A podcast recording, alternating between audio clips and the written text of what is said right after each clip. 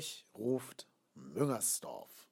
Herzlich willkommen zur inzwischen neunten Episode von Trotzdem hier, dem Podcast zum ersten FC Köln. Ich bin Kai Lennep, euer Podhost. Und ja, mir fehlen ein wenig die Worte. Es ist ja im Moment so, dass nicht mehr nur jeder Spieltag einen Tiefpunkt bereithält, sondern inzwischen auch jeder Trainingstag, jeder Untersuchungstag von Ärzten am Geisbockheim und so weiter. Wir haben am Wochenende nicht nur gegen Mainz 05 verloren, wir haben auch mit Simon Zoller jemanden verloren, der zumindest in allen Spielen in der Startelf stand oder in fast allen Spielen und sich gerade in den Spielen gegen Berlin und Borisov als sehr formstark präsentiert hat. Ja, aber auch der fällt jetzt die gesamte Hinrunde aus, wie zuvor schon Dominik Heinz, der für mich formstärkste Spieler des gesamten FC Kölns und so ein bisschen auch der einzige auf dem Spielfeld, der die anderen mal mitgerissen hat, ne? Der Heinzi. Der ist vorangegangen, der hat zur Not den Spielmacher gemacht und selber aus der Distanz versucht, Tore zu erzielen. Das sind Aktionen, die du von einem Sörensen oder einem Lehmann im Moment nicht siehst. Ja, aber was soll's. Sowohl Zoller als auch Heinz sind erstmal für den Rest der gesamten Hinrunde, also für noch fünf ausstehende Spiele plus Pokalwettbewerbe, raus. Und zumindest für das Spiel gegen Arsenal wird uns auch Leo Bittencourt fehlen. Ich weiß nicht, ob der noch länger verletzt sein wird oder nur für das Spiel gegen Arsenal. Das steht noch nicht ganz fest. Aber wenn der jetzt auch noch ausfällt, ja, meine Güte, wer soll denn dann noch spielen? Also da frage ich mich wirklich, wen Peter Stöger realistisch gesehen noch aufstellen kann. Ich meine, es war in den letzten Tagen und Wochen ja wirklich offensichtlich, dass ein Christian Clemens überhaupt keine Alternative darstellt. Du kannst dann nur überlegen, vielleicht Lukas Klünter offensiv auf dem Flügel zu bringen. Das hat Stöger ja auch schon mal gegen Bremen gemacht in der zweiten Halbzeit. Ja, oder vielleicht Tim Handwerker zu seinem Startelfdebüt in der Bundesliga verhelfen. Und dann Julia Osako auf den anderen Flügel, wobei Osako sich auf den Flügeln auch schwer tut. Ja, der ist kein Flügelspieler, der ist eigentlich nur richtig gut, so als hängende Spitze hinter einem eher bulligen Stürmer. Aber ja, das ist Zukunftsmusik. Ich will jetzt erstmal das Spiel am Samstag gegen Mainz aufarbeiten. Eigentlich war es so ein bisschen das typische Spiel des FCs in dieser Saison. Es sah alles ganz gut aus in der ersten Halbzeit. Wir haben uns da ganz gut verkauft. Wir haben Spielkontrolle gehabt. Wir hatten mehr Ballbesitz. Wir waren auch die Mannschaft, die so ein bisschen ja, aktiver und agiler wirkte. Und darin liegt für mich auch genau die Krux dieser Saison. Ähm, es gibt einen wirklich tollen Artikel auf Spielverlagerung.de von Tobi Escher, wo er erklärt, warum sich Köln so schwer tut. Nämlich, weil so gut wie alle Teams in dieser Bundesliga, außer vielleicht Bayern München, Borussia Dortmund, Red Bull Leipzig und Schalke, gegen, Schalke, gegen die wir noch spielen werden, uns den Ball überlassen kann. Ja, ein Mainz hat, ich glaube, 10 Punkte mehr als wir. Vielleicht jetzt nach dem Sieg sind es, glaube ich, eher 13. Ähm, die müssten das Spiel nicht machen. Die können sagen, hier, da ist der Ball, macht was draus. Und dann ist guter Rat teuer für den FC. Denn, seien wir mal ehrlich, wir sind zwar viele Dinge auf dieser Welt, aber mit Sicherheit keine Ballbesitzmannschaft. Ich weiß, dass Peter Stöger schon seit zwei Jahren versucht, uns genau dazu zu machen, nämlich zu einem Team, das mit dem Ball umgehen kann. Aber A, fehlen uns, fehlen uns da im Moment die Spielertypen für. Ja, vor allen Dingen ein Jonas Hector wäre wichtig für ein Ballbesitzspiel, genauso wie ein Stürmer, der den Ball wirklich richtig festmachen kann, wie es, wie es Modest war. Vielleicht auch ein, ein Osako und ein Bittenkur, wenn die jeweils Form hätten. Da das alles aber nicht der Fall ist, sind wir kein Team, das mit dem Ball viel anfangen kann. Und so sind wir im Endeffekt darauf beschränkt, hinten sicher zu stehen und vorne irgendwie Konter zu fahren. Das nützt aber nichts, wenn Mainz sich gar nicht auf unser Spiel einlässt und uns Konter gar nicht ermöglicht, weil die immer mit sechs, sieben, acht Mann hinter dem Ball sind und erst an der eigenen Strafraumgrenze sich aufstellen. Da wird es unheimlich schwer für uns, irgendwie Konter, zu Kontern zu kommen. Also müssen wir den Ballbesitz aufziehen und das können wir nicht. Und das ist genau der Teufelskreis, in dem sich der FC Köln gerade befindet. Dazu kommt halt eben noch natürlich, das haben wir jetzt auch schon hinreichend diskutiert, eine echt extrem schwache Chancenverwertung. Und generell, dass wir uns sehr, sehr schwer tun, hochklassige Torchancen zu erspielen. Ja, wir denken alle an die Szene, wo drei Kölner sich den Ball erobert hatten in relativer Strafraumnähe von Mainz. Und dann traut sich weder der Jojic zu schießen, noch seine beiden Kompagnons. Jeder passt den Ball quer.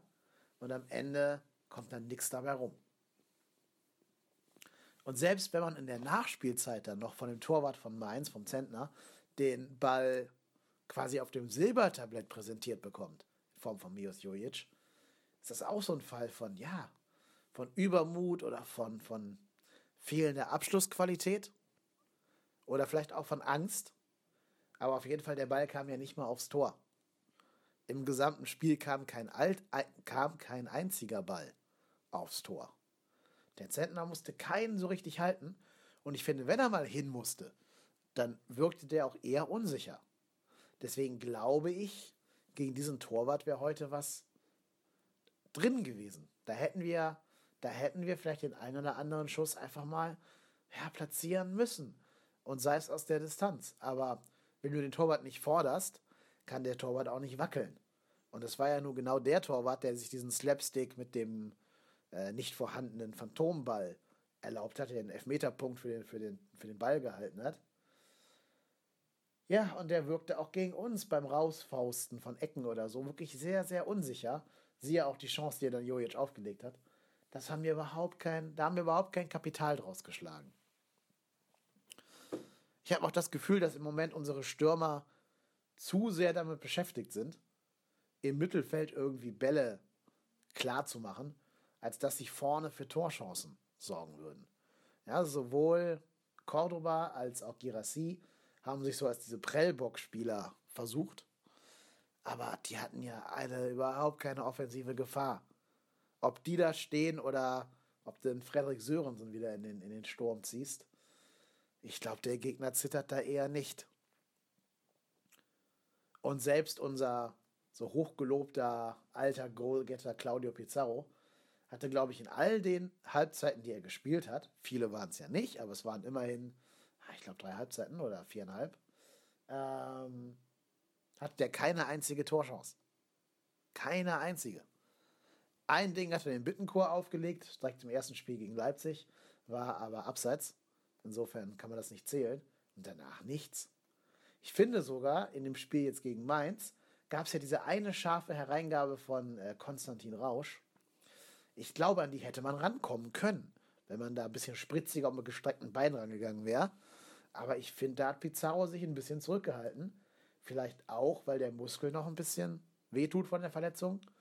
Oder er Angst vor einer neuen Verletzung hatte. Oder er tatsächlich einfach nicht mehr so fit ist, nicht mehr so spritzig ist mit seinen 39 Jahren. Ich weiß es nicht. Ich will auch nicht sagen, dass ein anderer Stürmer, der da gestanden hätte, da richtig reingespritzt wäre. Keine Ahnung. Aber ich fand das schon auffällig, wie schwer sich Pizarro da in diesen Ball hineinbegeben hat. Ja, überhaupt die vielen Muskelverletzungen, über die wird auch zu reden sein. Es sind schon verdammt viele, die häufen sich ein bisschen.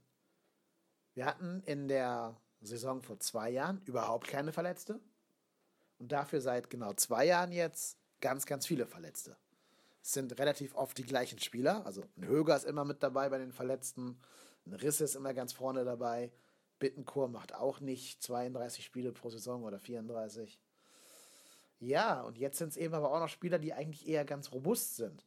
Wie zum Beispiel eben Cordoba oder Heinz oder auch Zoller, die sich jetzt verletzt haben. Und es sind immer so Muskelgeschichten. Ich bin natürlich viel zu weit weg, um zu beurteilen, ob das ähm, an der falschen Trainingssteuerung liegt. Ich habe irgendwo die These gelesen, es läge am Hybridrasen, den wir am Geisbockheim haben. Ob das so ist, kann ich natürlich nicht sagen. Weiß ich nicht, keine Ahnung. Da müsste man vielleicht Sportwissenschaftler fragen. Aber Fakt ist halt auch, es sind so viele, dass ich den Prinzip des Zufalles eigentlich ausschließen möchte. Da muss irgendwas im Argen liegen. Vielleicht muss man auch bei den Physiotherapeuten ansetzen, keine Ahnung. Aber man muss dieses Problem wirklich schleunigst in den Griff kriegen. Denn letzte Saison haben wir es zwar irgendwie geschafft, die Verletzten zu kompensieren. Vor allen Dingen wegen des Laufes von Modest. Diese Saison gehen wir halt auf dem Zahnfleisch. Also ich habe das am Anfang ja schon mal ein bisschen thematisiert. Ich weiß gar nicht, wer noch alles spielen soll. Gegen Arsenal ist jetzt schon so ein kleines bisschen der Hoffnungsträger Natai. Aber naja, ich glaube, man täte nicht gut daran, jetzt den Weg des HSV zu gehen und irgendeinen 17-jährigen Burschen, der kaum bis gar keine Bundesliga-Erfahrung hat, jetzt zum Superstar hoch zu jessen und zu sagen, ja, der muss unbedingt spielen, der wird uns retten. Ich meine, es ist ganz gut, wenn er mal ein bisschen Profiluft schnuppern darf und sich so ein bisschen an den Kader ranrobben darf. Der wird es auch nicht schlechter machen als Spieler, die noch äh, nie gewonnen haben in der Bundesliga diese Saison. Aber äh, den jetzt irgendwie zum, zum Fiete Ab oder zum Ito hoch zu sterilisieren, wie Lothar Matthäus sagen würde, das halte ich für den gänzlich falschen Weg. Wir müssen im Moment halt echt gucken, irgendwie elf Spieler zusammenzubekommen und dass sich möglichst niemand von denen gegen Arsenal weiter verletzt. Also wir haben halt den Punkt erreicht, wo wir weitere Verletzungen überhaupt nicht mehr kompensieren können. Schon jetzt wird es verdammt schwer werden. Na, jetzt müssen ja wahrscheinlich irgendwie Clemens, Handwerker, Klünter die Kohlen aus dem Feuer holen. Und ja, naja, meine Hoffnung schwindet langsam ein wenig. Realistisch geht es jetzt schon am zwölften Spieltag, und das ist echt krass, am zwölften Spieltag, schon nur noch um den Relegationsplatz und nicht mehr um den direkten Klassenerhalt. Denn dazu, ja, dazu sind die Mannschaften vor uns doch noch in der Lage, ab und zu mal immer wieder zu punkten, während wir einfach, während wir einfach den, den Begriff des Low Scorings auf eine ganz neue Ebene gehievt haben. Zwei Punkte darfst du einfach keinem erzählen. Das sind Werte, ja, die haben irgendwelche Dorfmannschaften, die aus Versehen aufgestiegen sind. Ja. Sowas wie, äh, keine Ahnung, hier damals Tasmania Berlin. Selbst Darmstadt hat sich besser verkauft. Aber bei uns ist im Moment echt schwer, aus irgendwas Hoffnung zu schöpfen. Ich meine, klar, die Welt sieht anders aus, wenn du gegen Hertha gewinnst, wenn du da das gleiche machst wie im Pokal und einen Dreier holst und dann halt Freiburg vor der Brust hast. Man sieht ja auch an Bremen, dass ein Spiel den gesamten Stimmungsumschwung herbeiführen kann. Aber inzwischen ist es ja so, dass ein Sieg gegen Freiburg schon nicht mal mehr zur Relegation reicht. Ein Sieg gegen Freiburg, wenn man vorher gegen Hertha gewonnen hat, reicht nur zu Platz 17, je nachdem, wie Bremen sich so schlägt. Bremen hat ein Torverhältnis von minus 6, Freiburg von minus 17 und äh, wir von minus 19. Das heißt, an Bremen kommen wir mit Punktgleichheit nicht vorbei. Wir müssen also im Prinzip A davon ausgehen, dass Bremen kein Spiel mehr gewinnt und wir selber nicht sechs, sondern sieben Punkte holen, also auch gegen Schalke einen Punkt holen. Und Schalke ist gerade Bundesliga Zweiter und super formstark. Einzige, was mir so ein kleines bisschen Lichtblick darstellt, ist, dass Schalke sich zumindest nicht auf darauf besinnen wird, uns den Ball zu geben und zu sagen, hier macht mal. Die werden schon irgendwie Ballbesitz abfackeln müssen. Ja, aber Schalke ist halt super drauf. Die haben Selbstbewusstsein ohne Ende. Und wir kommen halt als Mannschaft, die weiß, dass sie immer für ein Gegentor zu haben ist im Moment. Ja, und das kannst du halt einem Burgstaller oder einem Meier oder Goretzka und wie die alle heißen, nicht anbieten. Vorher kommt aber sowieso erstmal Hertha BSC. Ja, das wird halt so ein Spiel, das kannst du wie im Pokal auch mal relativ souverän gewinnen, kannst aber auch relativ ja, souverän verlieren. Zwar kommen die zu uns, aber nur heißt der Heimspiel die Saison auch nichts mehr. Das ist ja nur auch keine Benchmark, die man irgendwie erreichen müsste oder die man halten könnte. Das ist vollkommen egal. Hertha ist nicht so schlecht drauf, auch wenn die keinen keinen schönen, attraktiven Fußball spielen, aber die haben erstmal schon mal zwölf Punkte mehr als wir. Die können Tore schießen, anders als wir. Und die hatten in den letzten Wochen noch relativ starke Gegner, davon auch nicht vergessen. Die, äh, die haben jetzt gegen die Elf vom Niederrhein, die super drauf waren, ähm, ja, mit 2 zu 4 verloren. Davor von Wolfsburg in so einem Freakspiel 3-3. Und davor haben sie den HSV auch noch 2-1 abgekaspert. Gegen Freiburg ein 1-1. Okay, fällt ein bisschen aus der Reihe. Aber dann haben sie gegen Schalke verloren, gegen die man wirklich verlieren kann. Wir sehen aber, Hertha ist nicht schlecht darin zu scoren, also Tore zu erzielen. Und damit kann man immer davon ausgehen, dass sie gegen uns schon eins schießen werden. Die haben schon 16 erzielt die Saison. Das ist ein guter Wert für die Mannschaften, die da im Mittelfeld rumkröpsen. Vielleicht zum Vergleich, Stuttgart hat äh, 12 und Leipzig auch nur 20. Schalke auch nur 16. Also die haben genauso viele Tore erzielt wie Wolfsburg, Schalke, Augsburg, Hannover. Zum Beispiel hat Frankfurt weniger erzielt als die, Hannover weniger erzielt als die. Ja, und dann kommen wir da mit unseren vier Türchen und wollen irgendwie uns mit denen da messen. Das Problem ist halt, sobald der Gegner ein Tor erzielt, hat Köln keine Antworten mehr. Das sieht bei uns immer alles ganz gut aus, aber sobald das Tor für den Gegner gefallen ist, machen wir nichts mehr. Werden wir harmlos und kommen kaum noch zurück. Die große Ausnahme war Borisov. Das war in der Europa League. Da haben wir echt mal ja, Eier bewiesen und die in die Waagschale geworfen. In der Bundesliga fehlt mir so eine Reaktion noch. Da kannst du höchstens sagen, gegen Stuttgart wurde mal ein Rückstand ausgeglichen. Aber auch das ist dann ja unter sehr unglücklichen Umständen in ein 1 zu 2 gemündet. Aber gut, vielleicht haben wir auch Glück und gehen mal irgendwie, wie auch immer, keine Ahnung, abgefälscht, dreckig in Führung und müssen dann am Mann und Maus verteidigen. Eine andere Chance sehe ich gerade nicht. Das ist echt bitter, dass ich hier den, den Tabellen 14. so stark reden muss. Aber wenn der Tabellen 14. zwölf Punkte mehr hat als du und zwölf Tore mehr erzielt hat als du, dann muss man realistisch sehen, dass man nicht in der gleichen Liga spielt wie dieser Tabellen 14 ist eine bittere Erkenntnis, sie schmerzt, sie tut weh. Sie hat Gründe, die ich schon versucht habe, seit zehn Spieltagen zu analysieren, aber sie ist nun mal Fakt. Sie ist da. Wird also ein ganz schweres Spiel gegen Hertha. Und wir haben auch gegen Mainz gesehen, nicht mal gegen zehn Mainzer haben wir uns irgendeine Chance herausgespielt. Bis auf die eine, die uns der Torwart eben auf dem Silbertablett äh, serviert hat, die ich gerade schon erwähnt habe. Insofern sehe ich realistisch gesehen ehrlich gesagt nicht, wie wir gegen Hertha eine Erfolgsstory schreiben wollen. Auch weil ich finde, dass dieser Punkt, wo man sich denkt, boah, scheiß drauf, jetzt ist das Schlimmste erreicht, es kann nicht schlimmer werden. Dieser Punkt war schon viermal erreicht. Dieser Punkt war gegen Dortmund erreicht, dieser Punkt war gegen äh, Stuttgart erreicht, dieser Punkt war gegen Hoffenheim erreicht. Und immer wieder ist im Spiel danach der Tiefpunkt nochmal gesenkt worden. Jetzt gar nicht unbedingt spielerisch, aber von den ganzen Nackenschlägen her, die wir wegstecken müssen. Ne, wieder ein Schlüsselspieler, der sich verletzt hat. Wieder irgend so dubioser Videobeweis, über den ich übrigens gar nicht reden will. Ich will gar nicht hier über den Schiedsrichter, über den Wels reden, der da in, in Köln im Com-Room saß und äh, ja, einen Kontakt gesehen hat, wo kein Kontakt war. Obwohl es jeder andere am Fernseher anders gesehen hat. Aber es ist halt egal. Dem Ding ging halt ein riesengroßer Abwehrbock von, äh, von Frederik Sörensen her voraus. Und ich finde, auch wenn sich der De Blasis nicht fallen lässt, wäre der mit dem Ball durch gewesen. Also ich finde, dass Rausch und Sörensen sogar zu körperlos verteidigen in dieser Szene und gerade den Elfmeter nicht provozieren wollen und damit eigentlich De Blasis Haus und, Hor, äh, Haus, und, Haus und Hof öffnen. Tür und Tor öffnen und damit De Blasis eigentlich Tür und Tor öffnen. Und eigentlich darfst du so auch nicht verteidigen. Dass der Idiot sich halt hinfallen lässt.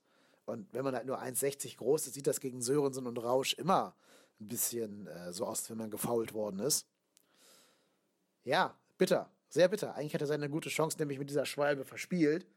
Aber dann fällt leider Brich in Kombination mit Wels auf diese Schauspielanlage rein. Das ist sehr, sehr bitter.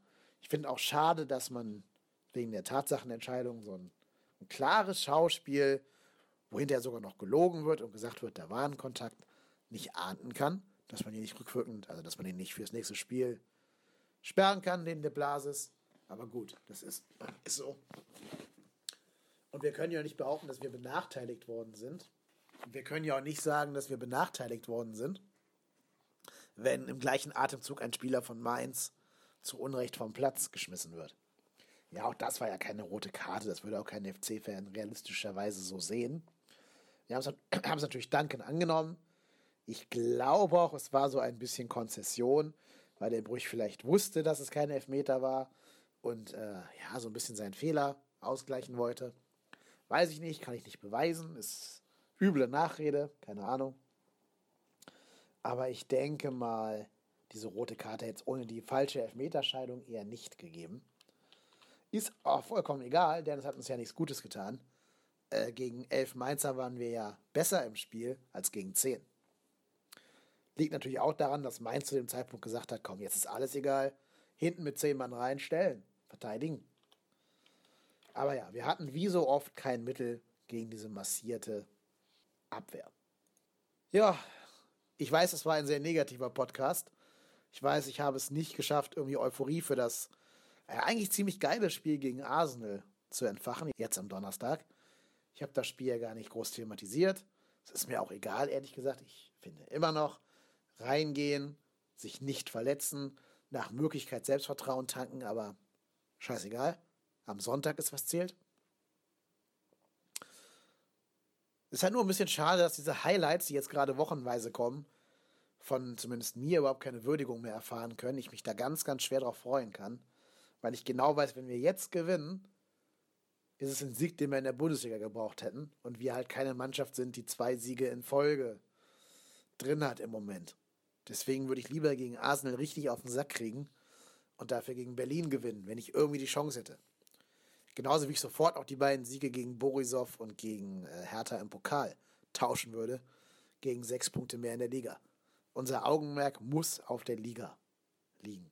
Das sage ich jetzt auch in jedem Podcast.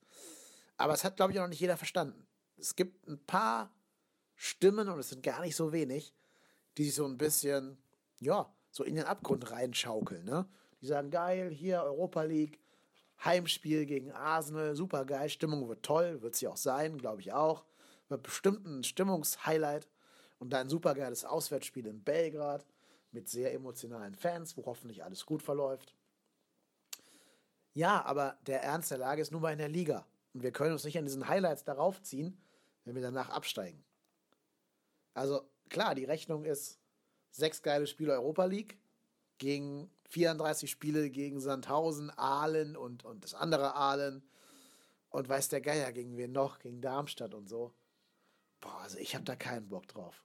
Und dann kommen diese beschissenen Anstoßzeiten mit hinzu. Ne? Also freitags 18.30 Uhr schaffst du als Arbeitnehmer schon gar nicht.